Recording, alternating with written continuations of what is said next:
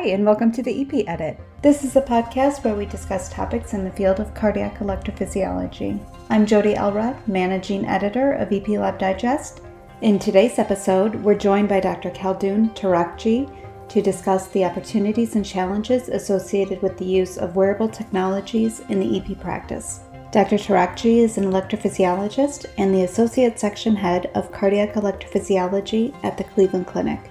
He is also the founder and director of the Center for Digital Health and Telemedicine for the Heart and Vascular Institute at the Cleveland Clinic. So, what are some of the ways that the digital health landscape has evolved for EP patients and healthcare professionals? Right, yeah, thank you, Jodie, for having me. Well, uh, first of all, uh, digital health is affecting all aspects of uh, medicine, but uh, probably electrophysiology has been on the forefront. And that's mainly uh, has been with the wide availability of smart devices and truly the flood of apps and wearables in particular with the ability of recording ECG. And that's why we've become on the forefront of this digital health revolution, basically. Now, when you pause and think about it, EP, we've been doing digital health for decades. We just never gave it the name. We probably pioneered the concept of remote monitoring through multiple generation of technology for remote monitoring, mainly for patients with cardiac implantable devices, and also with the traditional monitors that uh, we have in our use. Although the ability for direct to consumer products that will enable patients to record their rhythm and share it with physician, it was something that was very novel for us and for the first time, patients can have some visibility about the data that they're generating. What are some examples of wearable technologies available today, and what additional sensors are currently being developed? Sure. Well, th- there's a lot of devices out there, and it's really hard to keep track. And that's probably part of the dilemma that we have that as physicians, we've been on the receiving end of this technology, and it's not unusual for patients to come wearing these devices or purchasing these devices and we have absolutely no idea about what they do or what they function and the, the quick reaction is just to dismiss them with, with busy schedules although when you pause and think about it maybe it's a great opportunity for us uh, to think about how we can get advantage of this so you have mainly a lot of wearables, and most of these devices focus mainly on activity tracking. And there's a lot of devices that can accomplish this. Activity and, and general health is essential part of any medical encounter, and especially for electrophysiology when you need to assess functional assessment. You have a lot of sensors that will enable patients to record their ECG. And rhythm detection mainly in two ways. One is through pulse detection with the technology of, of PPG, when it really monitors the pulse and checks for irregularities. And even that process uh, with different devices, it happens through different algorithms. And another wave that actually enables you to record an ECG rhythm strip and some newer devices, multiple lead rhythm strips as well, almost equivalent to an ECG. You have multiple uh, devices to measure weight, uh, body fat, blood pressure. Now, blood pressure cuffs, they've been uh, available in the market forever. They never got the attention, but now you can also record the trend and have the information uh, transmitted to your physician, pulse oximetry, uh, sleep patterns. A lot is already on the market. Now, I, w- I would caution you that not all of them have been validated and the quality might be different from one device to another. And that's part of the responsibility that we have as researchers and clinicians to assess these products and see what works, what's not, and also see how we can use them to our advantage for better patient care. What are some of the ways that wearables have been especially useful during the pandemic? Yeah, yeah. So, uh, so first of all, it's important to note that we've recognized the value of these wearables and, and telehealth in general before COVID, and it never came to our mind a pandemic as being one of the reasons why we should pay attention. And I, I think we got to recognize that maybe in electrophysiology, we were at a big of advantage compared to other specialties because we've been doing it. So, for example, we've conducted virtual visits uh, since 2015 16 to some of our patients, especially the atrial fibrillation patients. But when you think about it, Jodie, a, a virtual visit should not be just a, a, glorified phone conversation with the ability of video conferencing. It needs to be supported by data. And uh, we had a platform, for example, when patients are using their wearable to record their ECG rhythm through their smart devices. And if you couple a virtual visit with data that's getting recorded by the patient over multiple months, I challenge you that will be even more meaningful visit than one in-person visit with one single ECG tracing. So it, it became not just an exotic way of providing care, but really an essential part when we can use these devices to our advantage to care for patients at time when it's really difficult for them to come in person.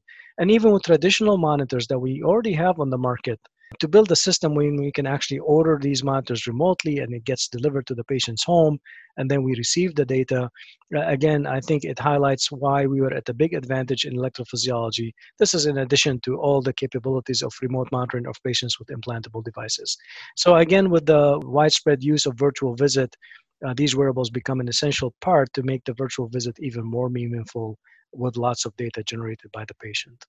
And so, what challenges still exist? Are there concerns about wearable generated data accuracy and the risk for false positives? Yes, and you're right, Jodie. And we always talk about that the, the difference between the hype around digital health. But when it comes to our day to day practice, there's still a big difference between the hype that it generates and clinical adoption of this technology. And, there are multiple reasons behind this. First of all, there's a lot of them. I mean, there are thousands and thousands of healthcare apps to the point that it's confusing to the patient and the physicians uh, as well. And many of these products, they, they actually lack even the essential need assessment. Just because you can record a value does not make it meaningful. And some of the products are getting released to the market without any validation. So you need to understand the good and the bad and as you mentioned, they're not always 100% accurate. And that's something that we need to acknowledge and we need to accept. And uh, it's still, even for those devices, for example, that they record the ECG, uh, they're paired with automatic algorithm that provides you with instant interpretation with the ability of detecting atrial fibrillation, but false positive and false negatives can happen. And that's why the physician overread is still important anytime this will lead to change in management. And this is when the issue of having a right workflow that's easy to use, uh, it becomes as important as the product itself. It's one thing to release the product to the market, but to embed it in your clinical practice, you need the proper workflow. Uh, again, it's no secret to anybody uh, in our community about physician burden, the flood of data coming to us, and it's really hard to manage and keep up with the with the demand.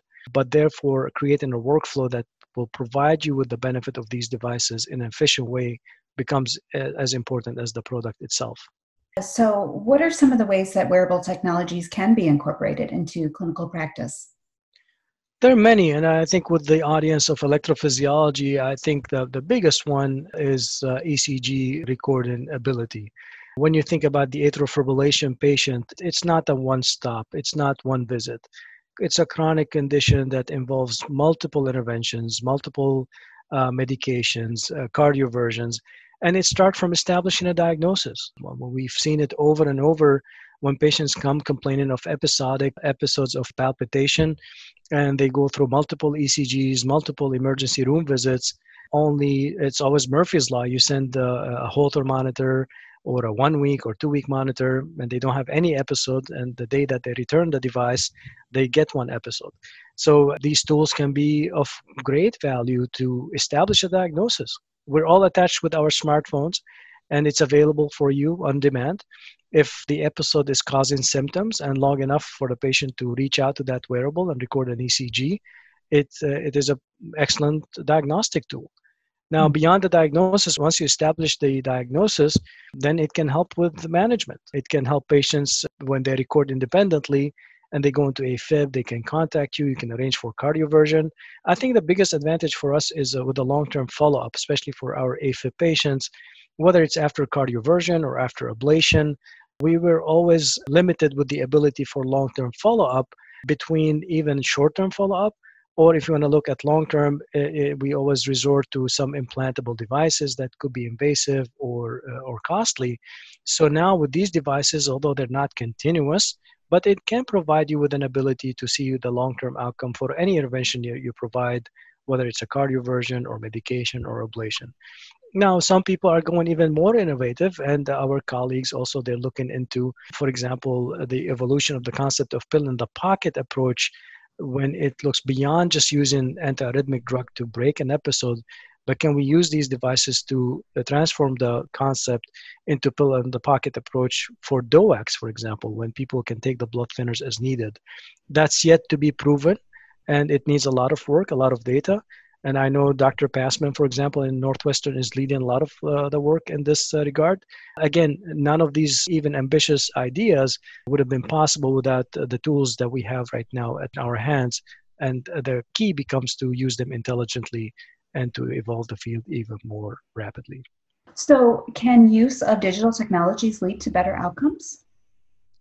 And that's probably the major need that we have right now. I think what you're seeing right now in the field, these are essential components of the process, but a lot of studies looking into validation, looking, looking into proof of concept. A lot of mega studies that were conducted looked into screening the masses. You have the Apple Heart study that enrolled close to half a million individuals. I wouldn't even call them patients because they were just smartwatch users to see how much uh, AFib can we detect in large population. We're yet to see the big studies looking at outcomes, which at the end of the day, what matters. And uh, uh many uh, physicians and leaders in the field they challenge the whole digital health by show me the data. Can it lead to better outcome? data can become noise if it's not going to lead to better outcomes. But I think we're seeing this evolving, and now you see some studies, some are already ongoing. You have, for example, the Heartline study, which is another big study looking at the use of smartwatch not just to detect atrial fibrillation but through innovative way of conducting a pragmatic study through claims data the study is going to look into outcomes including stroke including the use of anticoagulation so you are absolutely correct. We need to look beyond just recording data, beyond screening the healthy, and look into outcome data. And I think we're just seeing the beginning of this era. And then finally, what is the potential of wearables from a research standpoint? Yeah, I mean, just like we've seen the uh, evolution of a lot of these wearables, if you are uh, involved in clinical research, you become adjusted to a lot of new terminology that we never thought uh, were even possible.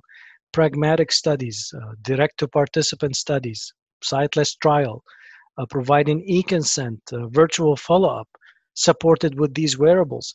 So um, we are always shackled by the cost of doing mega trials of this size because of the cost of the follow up and cost of the devices and, and all the logistics involved. With these direct to consumer products and different wearables, reaching out to participants not only in one institute but basically in the whole country you can have an ambitious plan to conduct good studies with better outcomes and with measurable data so i think it's going to be extremely important in transforming the way that we conduct research.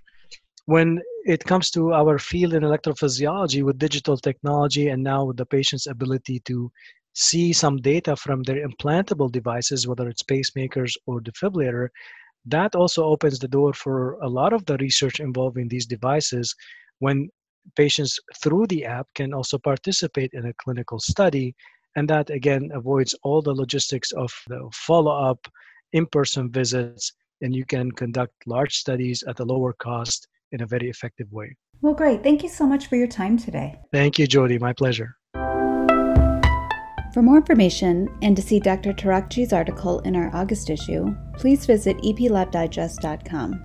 This podcast is also available on SoundCloud. Thanks for listening.